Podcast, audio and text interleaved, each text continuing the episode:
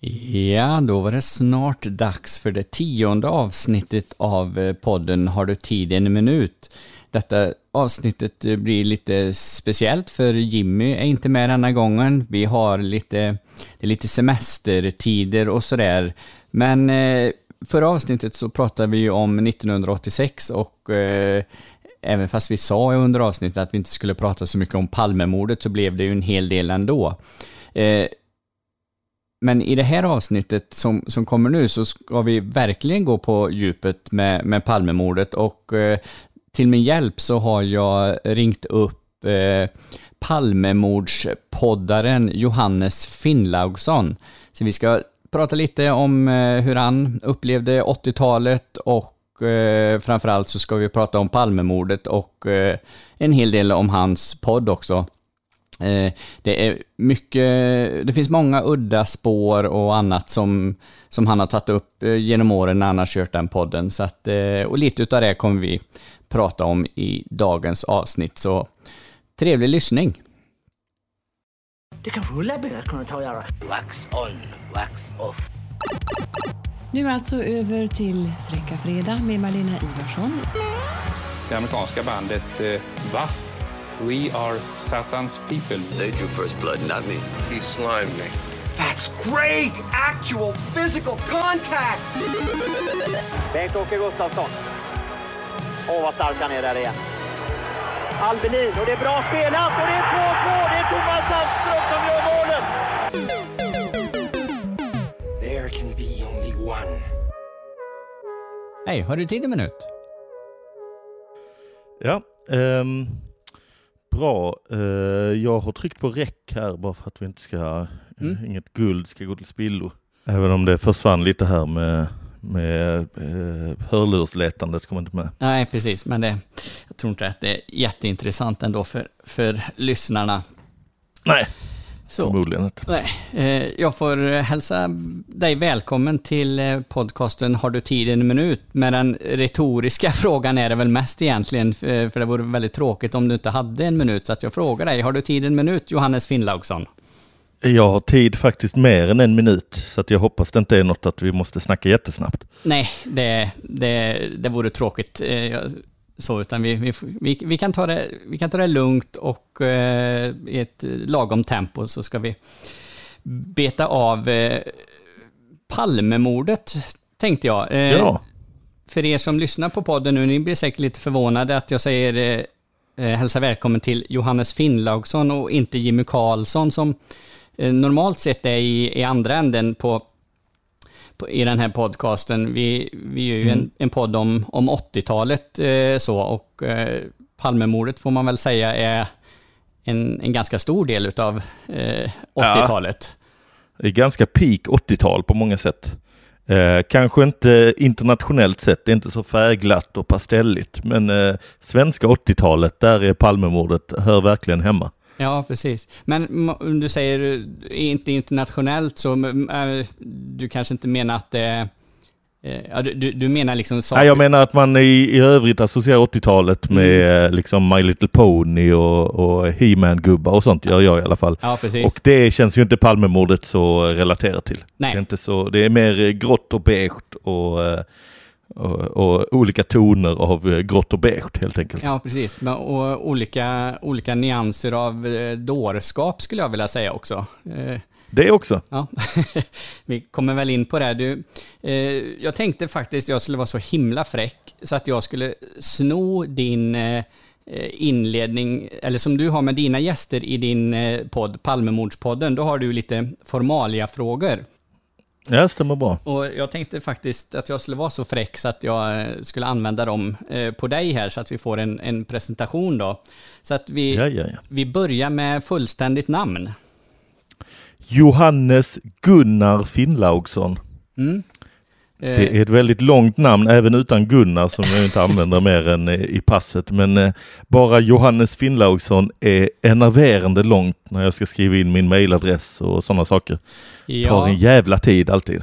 Och jag, jag tänker så här att det är säkert enerverande också när du ska behöva bokstavera det till olika myndigheter eller sådana grejer också. Det är inte, det är inte Ja. självklart hur det stavas så. Nej, det är ganska nära. Eh, Alltså man kan säga Finnlaugsson och sen säger man 2N, 2S. Men det, ja, det är ändå att eh, de får nog gissa sig fram lite. Ja, Det är mest att man tröttnar halvvägs liksom. ja I precis. vilket fall. Ja. Och eh, Finnlaugsson, det är ju, eh, du, är, du har påbrå från, från Island. Från, stämmer bra. Min far är islänning. Han hette dock inte Finnlaug eller Finnlaugur som ju det, det efternamnet kommer från, utan det var min farfar som hette det. Ja, okej. Så då eh, blev min eh, farsa eh, Finnlaugsson, som det tror jag uttalas ungefär. Eh, och sen flyttade han till Sverige och akklimatiserade sig så mycket så att han inte gav mig namnet Gunnarsson när jag föddes. utan jag fick fortsätta heta eh, hans efternamn. Ja, just det. Eh, Är du nöjd med det eller hade du gärna fört den här traditionen vidare? Nej, Finnlaugsson är nog lite ballare än Gunnarsson. Alltså jag, jag kan gilla det på ett sätt, eh, förutom som sagt det är väldigt långt och krångligt och, eh, och sådär.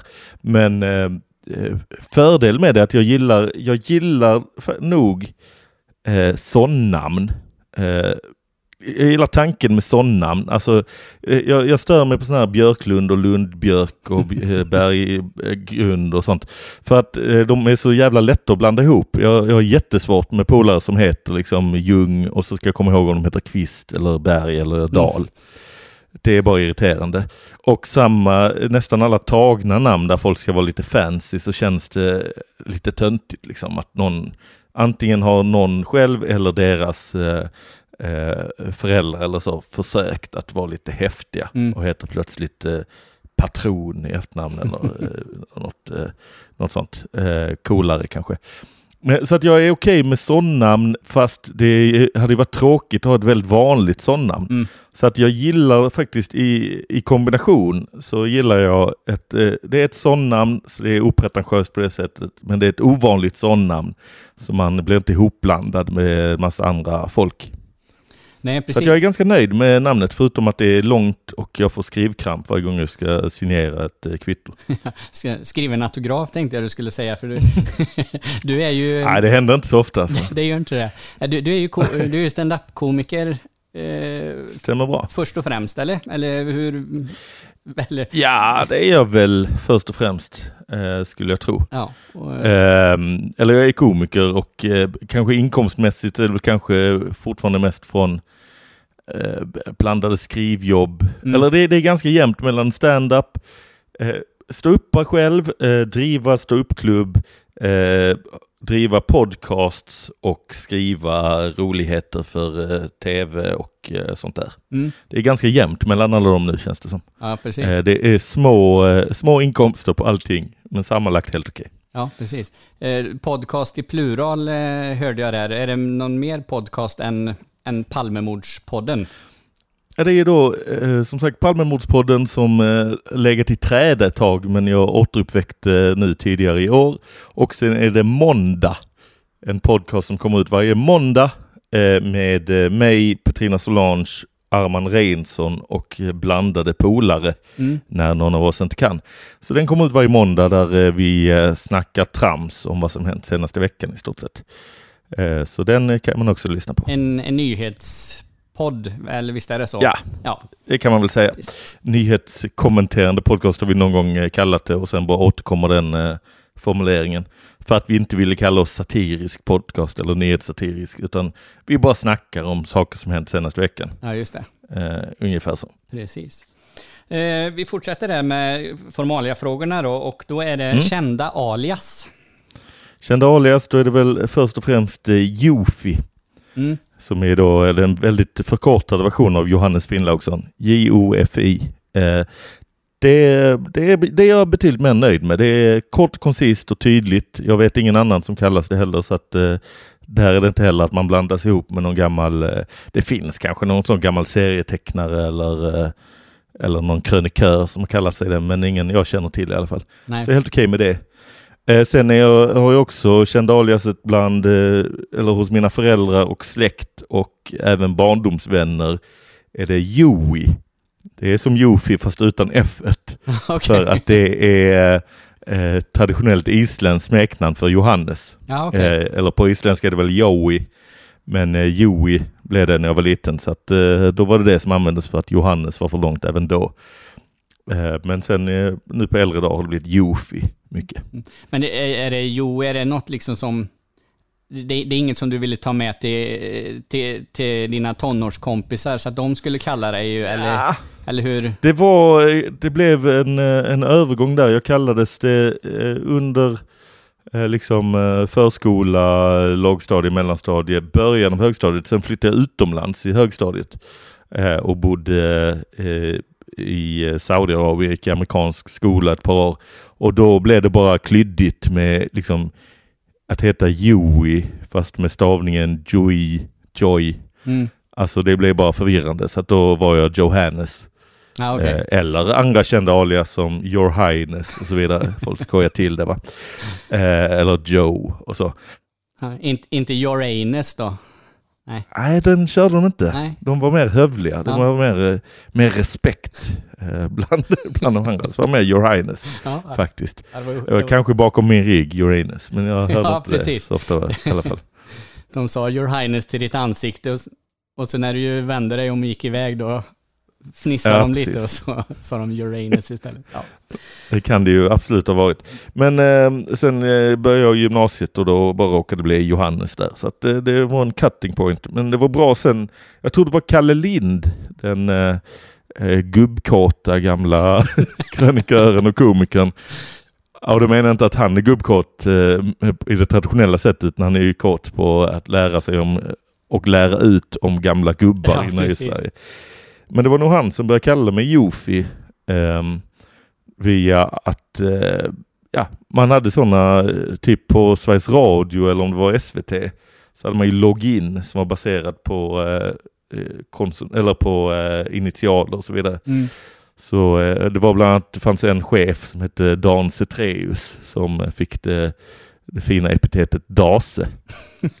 som eh, kanske är ett mer välanvänt ord nere i Skåne än resten av Sverige tror jag. Men eh, det betyder ju det manliga könsorganet. Ja. Så att han, han fick det och jag då fick det betydligt mer neutrala smeknamnet Jofi. ja, Och det var eh, välanvändbart för att Johannes lite för långt.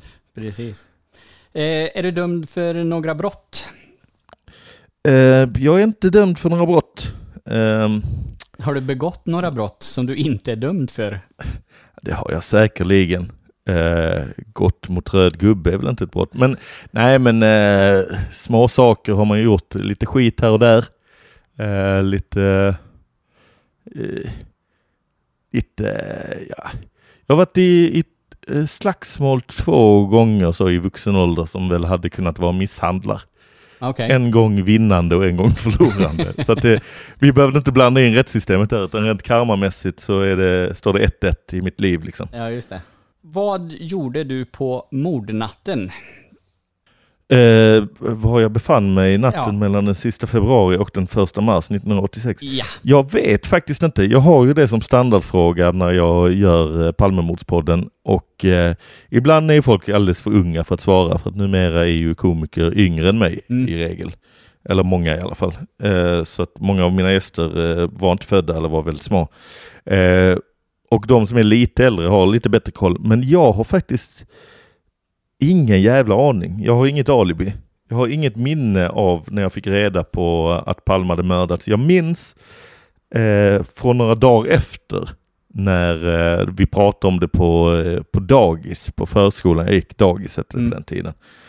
Eh, då minns jag att lärarna skulle prata eh, med oss barn så att vi liksom förstod vad som hade hänt och sådana saker. Och då minns jag att det var en tjej i klassen som berättade att eh, hon hade blivit extra rädd och ledsen för att hennes mamma hade varit i Stockholm samtidigt ja okej. eh, när detta hände. Så att hon hade blivit extra rädd att hennes mamma skulle bli mördad. Men då minns jag att en, en annan kompis eh, på dagiset då drog ett, eh, ett hårt och taskigt skämt som Mhm. eh, sen eh, jag har analyserat i efterhand. Att jag, detta kan vara ett av mina första minnen. Att det är liksom ett too soon-skämt nästan. Ja, Som okej. jag också brukar gilla att dra på Twitter när någon kändis dör och så. Mm. Att han bara, det, det var inte riktigt too soon, men det han sa var till, vi kan kalla henne Lisa, hon kanske hette det. Eh, att när hon berättade att hon liksom fyra, fyra år gammal hade varit, blivit ledsen eller blivit rädd för att hennes mamma var uppe i Stockholm samtidigt. Så sa han, ja nu tror jag att mördaren mer tänkte jag ska skjuta Sveriges statsminister och inte jag ska skjuta Lisas mamma. Riktig burn. Ja, precis. Så, så jag har faktiskt inget, eh, inget tydligt minne av var exakt jag befann mig. Man skulle ju kunna skapa sig ett minne rätt lätt igen eh, Mm. med vad alla andra sagt. Att man gick upp och skulle kolla på Hacka Hackspett och det var inget Hacka Hackspett och så vidare. Mm. Men jag minns faktiskt inte själv. Hur gammal var du? Du sa du gick på dagis, du, tre, fyra år? Ja, eller? jag var fyra och ett halvt. Ja. Jag är född eh, 81. Eh, så att jag, eh, 86 där hade jag eh, i februari, mars inte hunnit fylla fem än. Nej, precis. Men fyra år och eh, lite mer än ett halvår. precis. Men det är ju precis som du säger där, alltså många av de minnena som man har då, alltså det är ju liksom, det är inte minnen som man själv minns, utan det är ju minnen ofta som ja, någon annan har berättat, eller man har sett fotografier från någonting och så liksom konstruerar man ett, Ja, ett precis. minne liksom eh, så. Så att eh, det är klart, är man fyra, Ja, fem eller år man har fått så, det berättat av sina föräldrar eller syskon. Eller så. Ja, precis. Och så liksom tänker man, ja men det här har jag ju upplevt så, och så Mm. tänker man efter, nej men fasen, jag var ju inte gammal då, det kan ju inte stämma liksom. Så att det, Nej, precis. Det är ju en effekt som eh, eh, man har väl vetat det länge, men eh, liksom man får det ännu mer tydligt för sig när jag har lite koll på så här via Palmemordspodden och kollar lite kring olika vittnesmål och så här. Men även att jag rent allmänt är intresserad av eh, krim och eh, true crime och sånt. mm, eh, när man liksom stöter på olika saker kring hur extremt osäkert minnet är. mm, Alltså även när man inte är barn utan även när man är vuxna, liksom att minnesbilder är jättedåliga ofta när man gör liksom, när det forskas på det så bara märker de så här, oj vad folk eh, minns fel, oj vad lätt det är att plantera minnen, oj vad lätt det är att få alla för, att få för sig att det var en, en eh, eh, blodig krasch eh, som de tittade på för en vecka sedan på eh, den här övervakningsbilden mm. och inte en liten långsam eh, ikörning. Liksom. Det är något sånt tydligt exempel där någon eh, gör sånt. Så att, minnen, alltså folk som eh, har väldigt tydliga minnen från eh, eh, ja, de får, väl, de får väl fortsätta leva i tron att de är riktiga. Ja, precis. Nej, men jag har ju någon sån här grej, alltså, alltså en... Jag vet inte ifall det är en skröna eller en urban legend eller vad man nu ska kalla det från 80-talet. Det är ju den här med att alla hittar ju porr i skogen. Alltså, Mm. frå, frågar du någon som var uppfödd, eh, eller född på 80-talet eller uppväxt på 80-talet, så har ju var och varannan hittat porr, eh, porr i, Mm. i någon dunge liksom, som någon har slängt i någon ICA-kasse och så. Och även jag Ja. har ett sånt minne, men jag blir ju också sådär att jag tvivlar ju nästan lite på mig själv att har jag verkligen det här minnet? Har jag verkligen hittat Ja. det? Eller är det bara för att det är en sån här grej som alla alla pratar Ja. om, eller som, liksom, nämner man 80-talet, ja ja, det var ju en massa porr i skogen, det kunde man ju bara gå ut och hitta vad som helst. Ja. Jag känner ju att jag eh, inte behöver oroa mig för att jag är, eh, var stadsbarn, var så sällan i skogen, men däremot containerporr. Man klättrade i containrar och hittade lite olika påsar och lite olika tidningar och sånt där. Fa- Fast det är, ju, det är ju egentligen mer sannolikt. Liksom, Ja. var, var slänger du pappret? Ja, möjligtvis pappersinsamlingen. Nu vet jag inte hur bra den var Mm. på 80-talet, men en, en sopcontainer eller en, ja, eh, Mm. en soptunna någonstans. Det, det är ganska rimligt egentligen att man skulle hitta Ja, det. skogen är så stor, men det var väl att det fanns liksom så här olika ställen där eh, det kanske var också, det, det är svårt att veta liksom, eh, men det var väl kanske också eh, bögerier och eh, eh olika sexuella kontakter som skedde eh, ute i olika skogsområden och då kanske det lämnades olika eh, eh, olika lektyr där. Mm. Ja. Så det finns ju, eh, jag tänker att det är inte så att, det var väl inte att man gick runt i skogen och liksom kände, här hör jag en porlande bäck, här ser jag ett rådjur, här har ingen människa satt sin fot på, på 15 år, oj en porrtidning. Utan det var väl, vi, min bild är väl att det var liksom i närheten av någon liten stuga och en Mm. grillplats. Ja, jo, precis. Och se, alltså det är ju säkert, alltså det har ju säkert hänt givetvis, men jag är väldigt tveksam till att eh, typ 90% av de som växte upp på 80-talet verkligen har upplevt detta, utan det är nog mer Nej, ett, precis. hos många är det nog ett, ett, eh, ett planterat eller påhittat minne liksom för att ja, Ja. det är någonting som vi pratar om eller så. Precis. Eh, Vid middagsbjudningar och så. ja, precis. eh, den här podden handlar ju vanligtvis, eller den handlar ju om 80-talet idag också, men mer specifikt om Palmemordet då. Men eh, vad, vad är din upplevelse av 80-talet? Du är inte så, du är inte supergammal här 1986, men eh, vad minns Nej. du och vad, liksom, vad är din bild av 80-talet? Jag känner ju mig ändå eh, att 80-talet är liksom mitt, eh, mitt nostalgiska årtionde, även om eh, mycket av grejerna kanske är tidigt 90-tal som Mm. jag eh, gillar att associera med 80-talet. Men jag är född i början av 80-talet, som sagt då 81, eh, och sen liksom växte upp med typiska 80-talsgrejer, lekte med He-Man-gubbar, Mm. Senare kom Turtles, men de är väl precis, eller de är väl sent 80-tal tror jag. Ja, jag tror det också. Kanske början av 90-tal, eh, liksom att man, eh, eh, att de höll igång, eh, ja men det var väl där vi, eh, decennieskiftet där. Mm. Så att, men, men först liksom He-Man och sen var det Transformers, men där var det att eh, jag var inte så mycket för Transformers. Min bild i huvudet har ju varit att, att man valde antingen eller. Mm. Eh, alla killar i klassen lekte antingen med eh, Transformers eller He-Man-gubbar. Alla tjejer kanske, de kanske hade valt Barbie eller My Little Pony, jag vet inte, eller om man kunde vara så frisinnad så att man lekte med både och. Mm. Men eh, på min tid, och, och jag, jag har liksom bilden av att det var antingen Transformers eller He-Man. Sen har jag ju kompisar som inte lekte med något av det. Eh, för att de var från fina familjer som inte lekte med sånt trashigt, utan de hade väl de målade akvareller eller vad fan de gjorde. Ja, Men, eh, men eh, för egen del så var det, och, och så hade jag bilden, jag försökte leda det i, i eh, bevis när jag började i gymnasiet, att folk som lekte med He-Man-gubbar ofta gick samhällsprogrammet och folk som lekte med Transformers ofta gick naturprogrammet. Okej. Eh, Varför? Eller liksom... Vad... Ja, jag vet inte, jag, jag bara fick för mig det, men kanske att man bara tycker det är eh, roligare med eh, liksom eh, eh, konkreta värden som maskiner och sånt, som Transformers är, Mm. robotar. Och då kanske man blir lite mer intresserad av kemi och fysik och teknik och matte.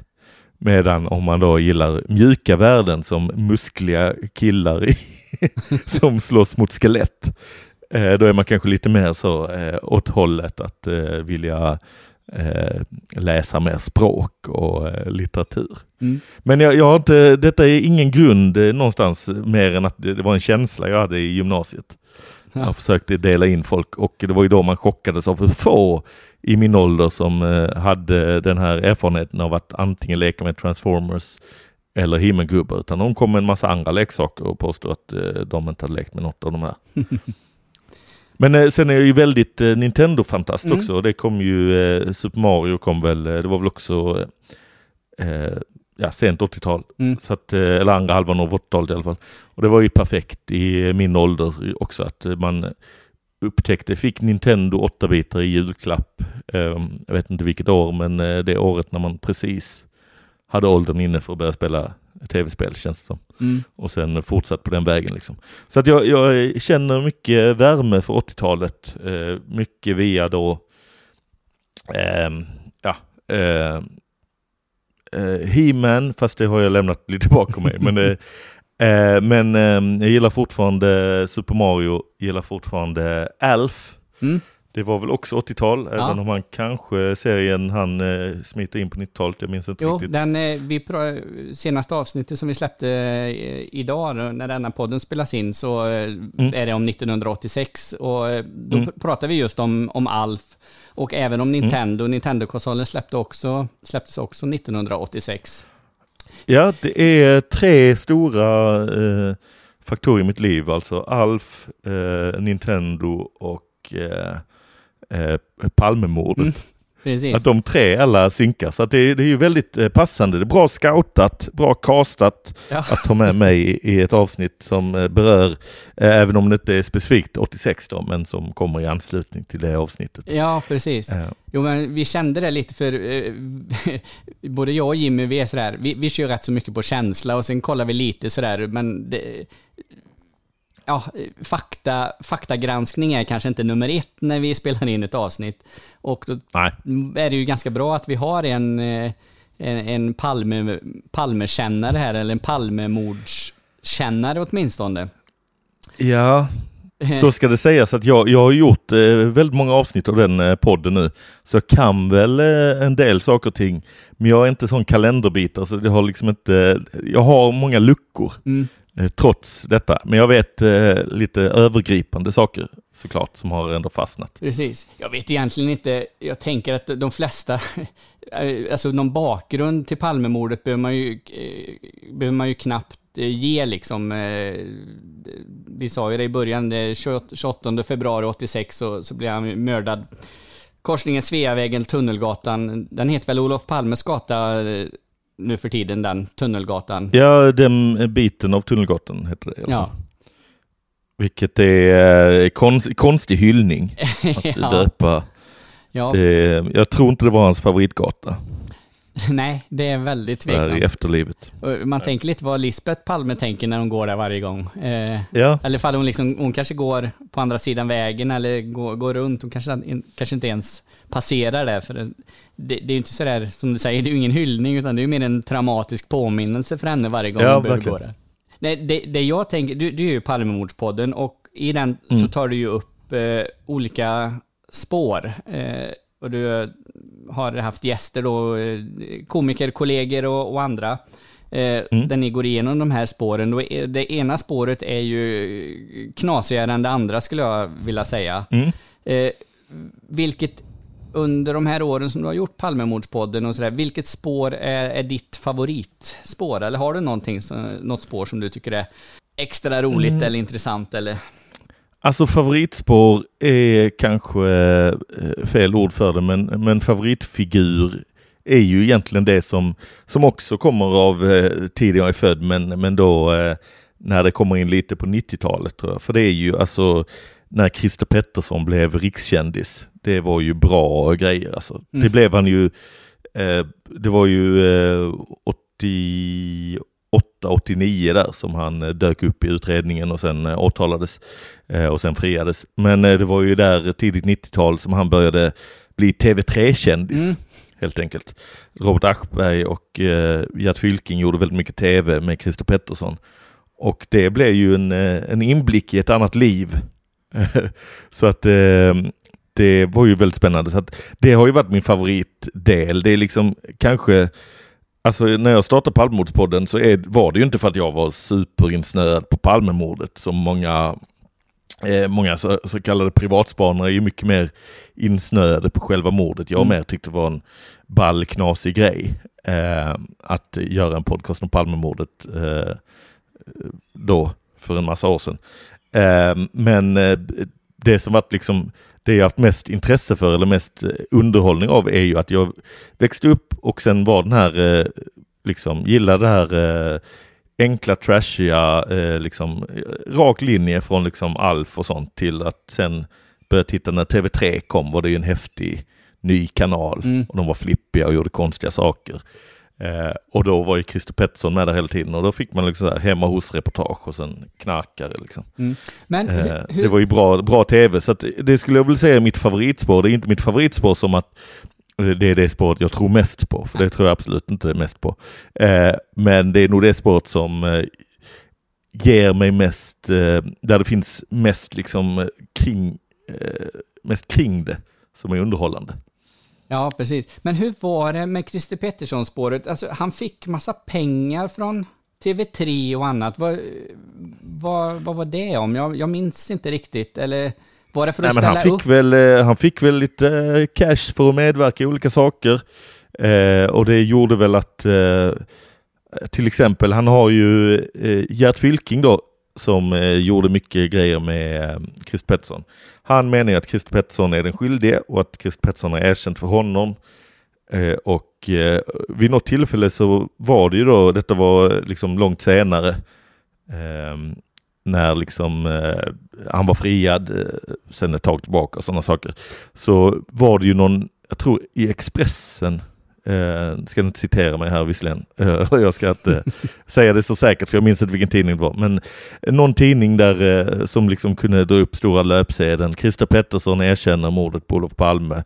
Och så var det liksom en krönika skriven av Gert Fylking som var så här gick det till. Uh, men att Christer Pettersson skulle då ha godkänt och undertecknat den. Men sen typ samma dag när media ringde upp Christer Pettersson så sa han nej, nej men det där gjorde jag ju bara för pengar.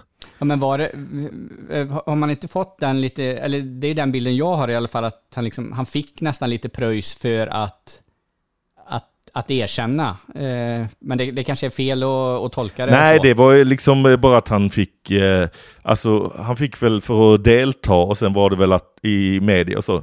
Och sen var det väl att han då eh, visste väl hur man höll sig intressant Mm. kanske. Eh, genom att säga saker som ja, det kan ju ha hänt att jag har gjort Mm. det fast jag inte minns det och sådana saker. Men eh, alltså själva att han dök upp i utredningen hade ju inget med att han eh, skulle ha erkänt eller så göra, utan det var ju att han blev utpekad av eh, andra eh, knarkfolk. Ja. Som eh, liksom när polisen ville ha någon. Så eh, efter många, många förhör med rätt personer så pekades det åt eh, Christer-hållet. Ja, precis. En grej med Christer Pettersson-spåret som jag tycker är ganska, ganska rolig, eller komisk, det är ju att han eh, då skulle ha misstagit Olof Palme för den här knarklangaren Sigge Ja. Cedergren.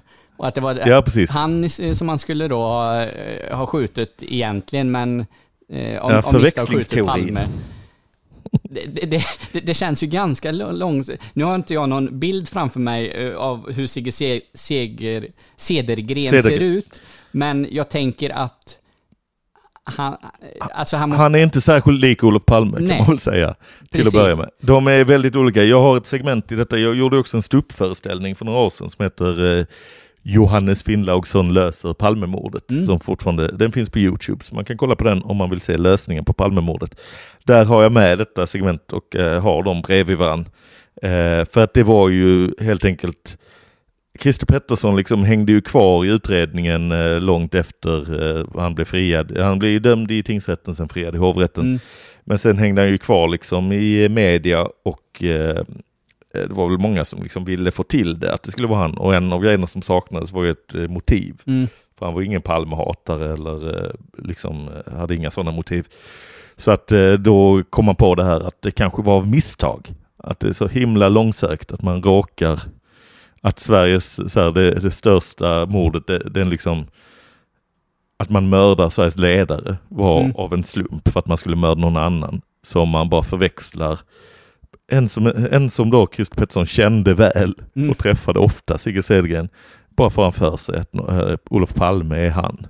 Ja, det, det är en, en väldigt, väldigt långsökt eh, del. Så att, eh, men om man kollar på min föreställning så ser man bilder på båda bredvid varandra och Mm. kan notera att de inte är jättelika varandra. Nej, och jag kan tänka mig att Olof Palme var lite mer, eh, vad ska jag säga, sofistikerad än vad Sigge Cedergren Ja. var. Han går arm i arm med sin fru där från hem från bion och sådär. Ja. Och, ah, jag, jag, jag har svårt att se den, eh, se den kopplingen faktiskt.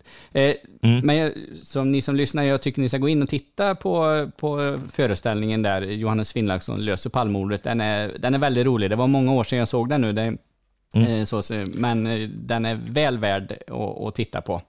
Mycket rolig. Jag tackar för det och jag, jag kan ju säga helt eh, utan att skämmas att det är en, eh, en bättre lösning, en, en mer eh, övertygande lösning än presskonferensen om Skandiamannen. Ja, nu när du, när du nämner det då så är det väl lika bra vi, vi tar det. Vad, vad, vad tyckte du om presskonferensen och framförallt vad tyckte du om då inom citationstecken lösningen på, på Palmemordet? Jag blev eh, eh, besviken är fel ord för att det, det var lite, lite exalterande ändå.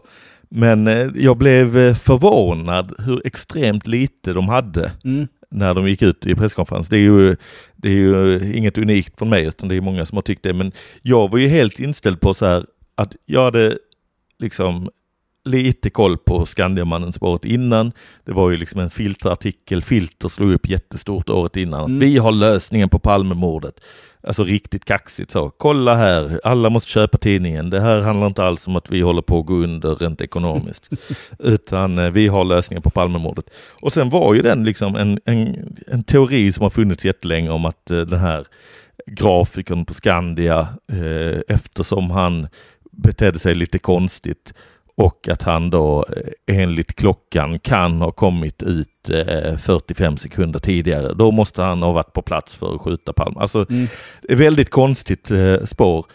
Se, men sen då så tänkte jag så här, när de hade presskonferensen eller när de hade utannonserat att de skulle hålla presskonferensen så tänkte jag så här, ja, men det måste ju vara den här, det är säkert Skandiamannen-grejen. Eh, nu kör någon eh, bil utanför mitt fönster. Ja, inte ja. Det går in i... Men eh, i alla fall. Nej men jag, jag tänkte så här att eh, ja, ja, då har de väl nått på honom. Så att det kommer bli lite irriterande att jag som inte tror att det är Skandiamannen så kommer folk kunna peka sig. Ja men vi hittar ju ändå det här att eh, ett, eh, vapnet som användes tillhörde en eh, gubbe som Skandiamannen eh, var i samma eh, eh, eh, bridgeklubb med. Eller något sånt. Mm. Trodde jag att de skulle ha. Jag trodde de skulle ha ett vapen eller att de skulle ha något eh, liksom mer konkret. Men istället var det ju bara en lång presskonferens där de la fram teorin som är baserad på att han måste ha gjort detta för att vissa vittnesmål säger att eh, det var på olika sätt och vissa vittnen ser inte honom och vissa ser. Alltså det, det är som att de suttit och gjort en, detta är kanske också en 80-tals nostalgigrej, att det är som deckarnöten i Fantomen. Mm. Även om du läste Fantomen, något, men de hade så här Fantomen-sidorna eller Fantomen-klubben, Mm. något så hade de lite olika grejer, bland annat deckarnöten. Och den var alltid så, en liten text om eh, där eh, någon eh, utredare pratar med några och sen berättar de saker. Och sen så luskar han ut vem det är på att de har sagt en konstig sak. Mm. Så du kan inte ha vetat att de hade vita handskar, alltså är du mördaren. Och det är lite så som det känns med Skandiamannen-spåret, att de har suttit och läst så här gamla vittnesprotokoll. Det, är väl- det fattar jag att han här journalisten och författaren gör, för det gör lite olika eh, privatspanare, att de liksom försöker luska ut sanningen från gamla usla vittnesförhör. Usla vittnesprotokoll, vittnen som förhörs liksom flera veckor och månader efter, som Mm. minns väldigt otydligt. Alla är motstridiga. Men ändå ska man luska ut att det måste varit han.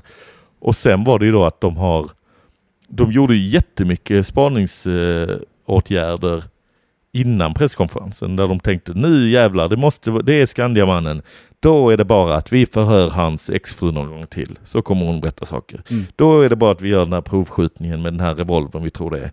Då är det bara att vi kollar DNA på de här breven. Så gjorde man allt det och inget pekade på Skandiamannen.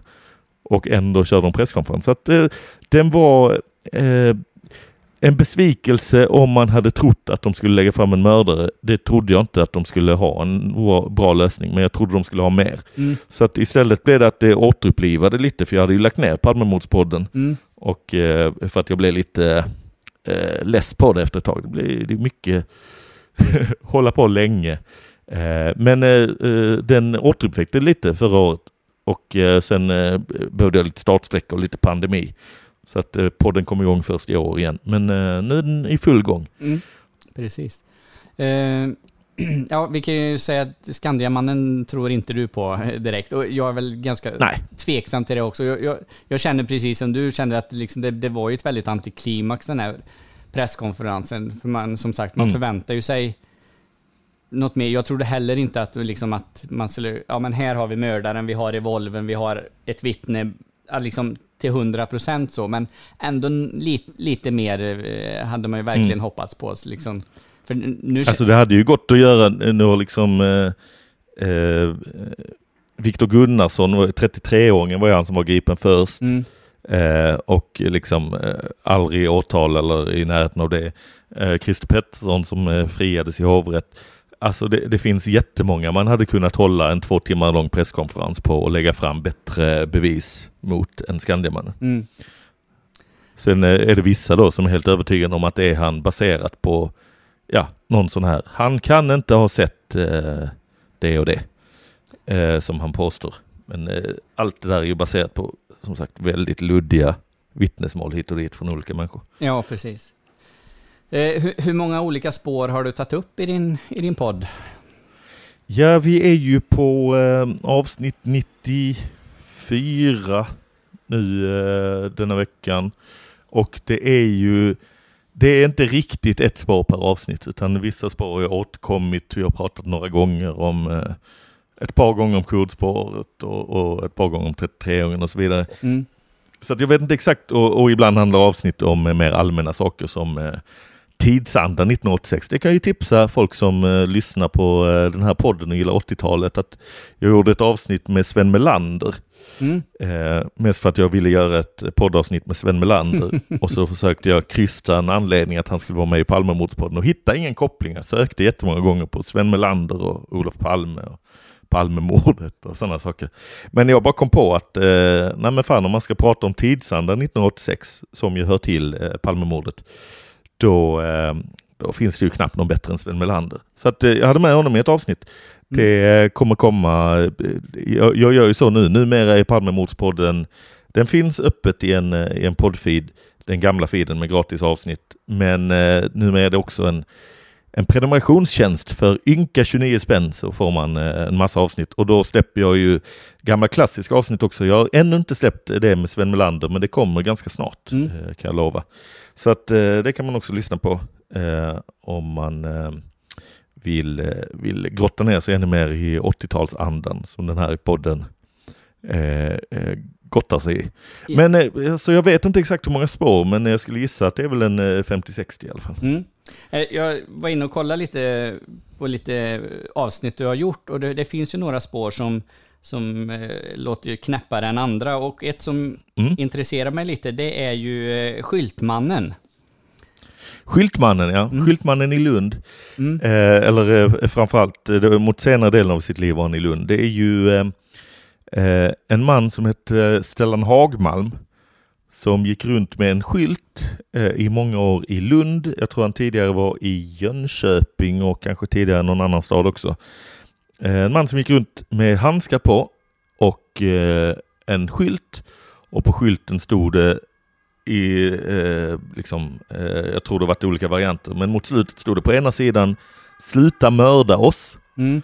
och på andra sidan stod det Karl-Erik Rosén sköt Olof Palme. Ja, okej. Och vem är denne Karl-Erik Rosén då? Karl-Erik Rosén är en gammal studiekompis till Stellan Hagmalm som Okej. ställer sig helt oförstående till varf- varför han är utpekad som eh, Palmemördare.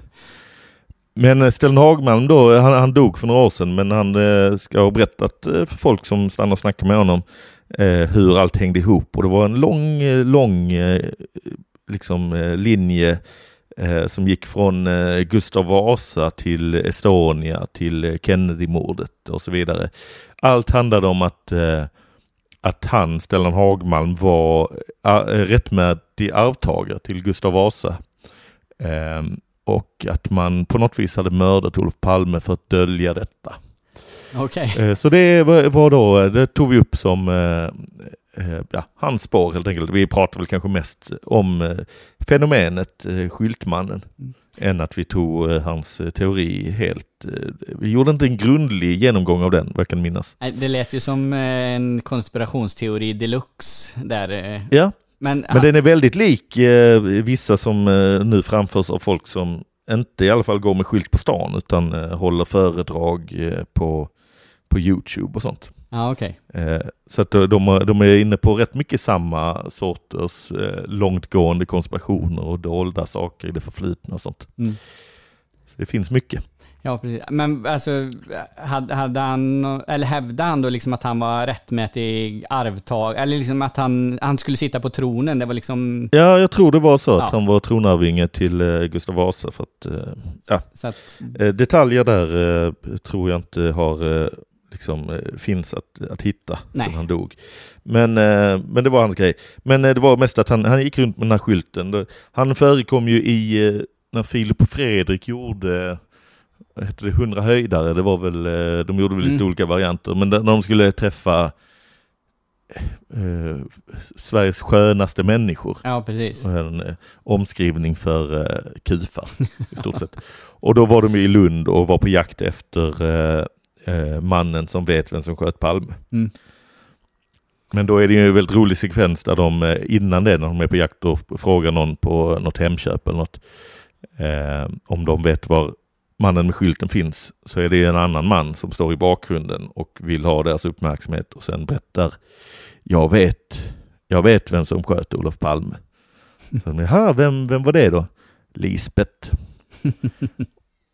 Och så ger de den eh, epitetet, jag vet också vem som sköt Palmemannen. så det är många som eh, sitter inne på sanningen. Ja, precis. Ja, för det är väl i högsta grad ett, eh, ett spår, nej, inte ett spårande, men en teori i alla fall att, att det var Lisbeth som låg bakom Ja. det. Eller jag kanske inte att hon höll i revolven, men eh, kanske Ja, det finns många någon. varianter. Det finns många varianter och det känns som en eh, eh, rätt ofta att folk hamnar där ju mer de privatspanat i Palmemordet. Mm. Eh, om det säger något om hennes skuld eller om det säger något om deras eh, allmänna eh, mentala tillstånd efter att ha grottat ner sig för mycket eh, kan vi låta vara osagt. Men det verkar vara att, eh, att folk som grottar ner sig väldigt mycket och kanske då lusläser så här olika vittnesprotokoll och försöker förstå saker eh, landar på att, eh, att Lisbeth har något med att göra. Eh, för att jag tror det är mest för att det inte finns så mycket att gå på så måste man fylla i olika luckor själv.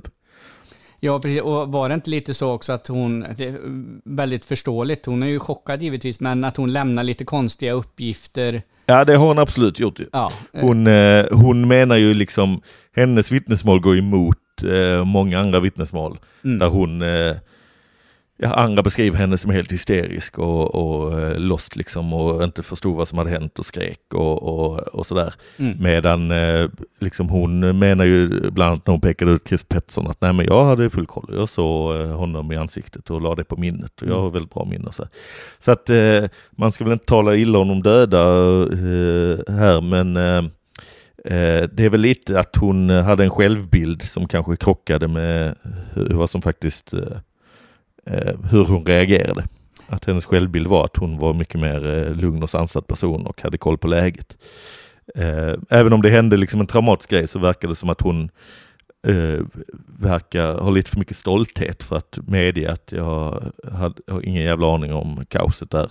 nej, precis. Eh, och och det, och det är lite att hon, eh, ja men säger lite konstiga saker och det är lite att hon liksom hade lite för mycket integritet. Hon ville inte låta sig förhöras av polisen för ofta och poliserna spelade inte in förhören med henne och sådana saker. Eh, väldigt konstigt. Ja, precis. Eh, Ett, eh, alltså jag är ju mycket för den här... eh, eh Jag tror kanske inte att det är så egentligen, men eh, det har väl lite mer med att man gillar man gillar film och annat där det är lite konspiration och sådär. Så att jag gillar ju de här eh, spåren, där Sydafrikaspåret, eh, ja, kanske. PKK-spåret, men framförallt eh, ett spår som heter Stay Behind. Stay behind ja. Det är ju då, eh, eh, jag har gjort eh, två avsnitt i Palmemordspodden om det. Ett med Ola Söderholm, komiker och satiriker och ett med Henrik Bromander som har skrivit en eh, bok nyligen, en roman som handlar om eh, Stay behind lite som är väldigt bra. Så Mm. jag kan rekommendera eh, den boken och även eh, avsnitten om det. Men eh, Stay behind var ju det här eh, ett, eh, olika nätverk i eh, en bunt olika europeiska länder som organiserades för att vara beredda att jobba med någon sorts hemlig halvgerillalik verksamhet, eller lite oklart så, men de skulle vara någon sorts eh, försvarslinje om Sovjet tog över. Mm. När Sovjet kommer, då ska det finnas olika folk som är redo att jobba eh, liksom, eh, med motståndsrörelse. Och då ska det ha etablerats olika sådana här stay behind-nätverk i en bunt olika länder, bland annat då Sverige. Och det är ganska, det är, det är belagt att det skedde i Sverige också, även om Sverige då formellt var neutralt och inte Mm. skulle hålla på så här. Men det hade man liksom från högsta ort eh, att eh, sånt ska finnas i Sverige också. Och då är det ju eh, att teorin skulle vara att eh, ett sånt gäng eller några som är inblandade i Stay Behind skulle ha sett Olof Palme som eh, för Sovjetvänlig och därmed en fiende av svenska folket och har skjutit honom. Mm. Men det är eh, det är ett ganska spännande som tanke men eh, ja, jag vet inte, jag tycker inte det stämmer inte riktigt eh, tidsmässigt. Eller visst, han skulle på någon Sovjetresa, men det känns inte som att rysskräcken och Sovjetskräcken eh, där 86 var liksom eh, på topp. Den var väl lite högre några år tidigare känns det som. Ja. Man hade väl börjat fatta att Sovjet höll på att förlora. Ja, Eh, precis. Även Det gick 86 ju... är min känsla. Ja, precis. Det, det gick väl eh, mer och mer ut för med, med, med öst, Mm. östblocket och sen kom ju eh, vet du det, ja, muren föll 89 och sådär. Och Ja. Gorbatjov var väl eh, det må, eh, var väl i den här vevan och han var ju väldigt, eller Mm. han var väl liksom ganska, alltså vi kallar honom västvänlig, men han hade ju det här perestrojka och glasnost och allt det liksom, så att Ja, precis. det väl som Ja, men det var väl i vevan där, jag, kan inte eh, det här eh, så superbra, men jag har sett eh, tv-serien Tjernobyl Mm. och det är också 86. Ja. Eh, så att, och där var det väl att där är det Gorbatjov som är ganska ny på posten och det var väl då, eh, det var ju en sån eh, veva där de liksom fick byta, eller det var en ny Sovjetledare var tredje månad för att folk bara gick och dog. Mm. De liksom eh, eh, hittade nya ordförande för partiet som eh, liksom bara hängde kvar något halvår eller något år. Så att det var väl ingen, eh, det känns inte som så stark liksom eh, motivbild att, att ett gäng eh, hemliga militärer måste röja undan Olof Palme för att han ska resa till Sovjet eh, en månad senare.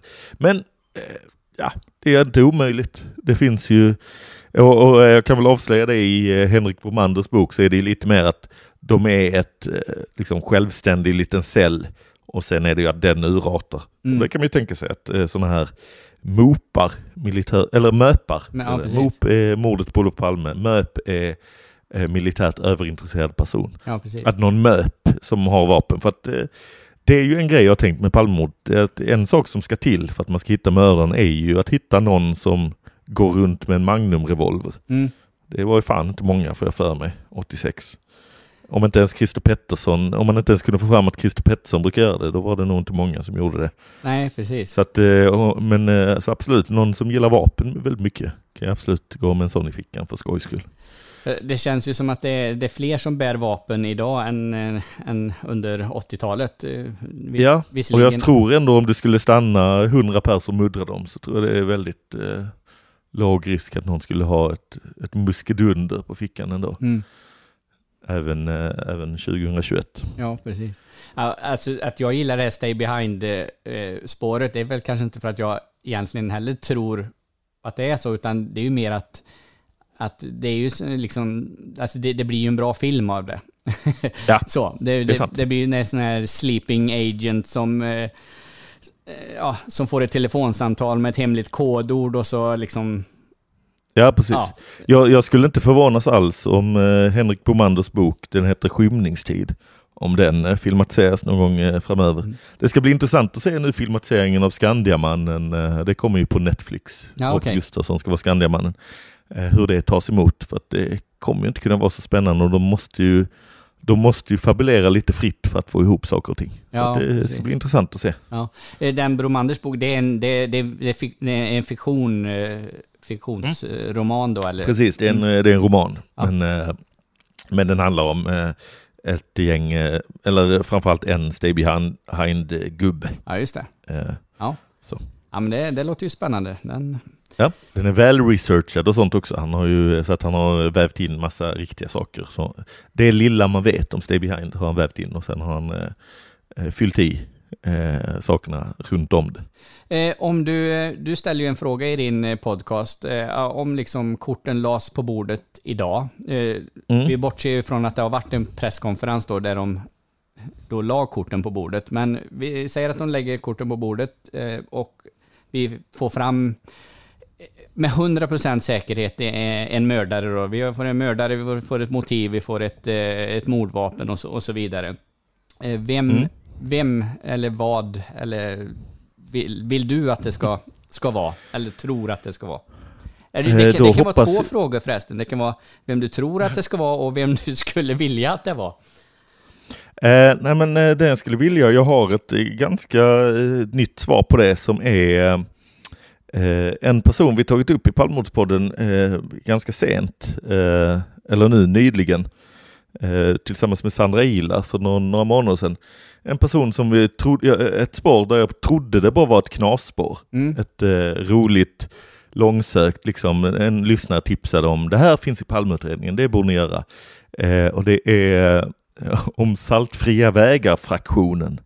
Okay. Eh, någon, en, en gubbe som är väldigt arg på eh, vägsalt som har skrivit till eh, Palmeutredningen, i, eh, inte i sitt eget namn då, men under eh, eh, liksom signaturen Saltfria vägar-fraktionen och tagit på sig mordet. Och så gjorde vi ett avsnitt om det och så visade det sig att eh, det finns fan, eh, det finns mer på, eh, på det spåret än det finns på Skandiamannen.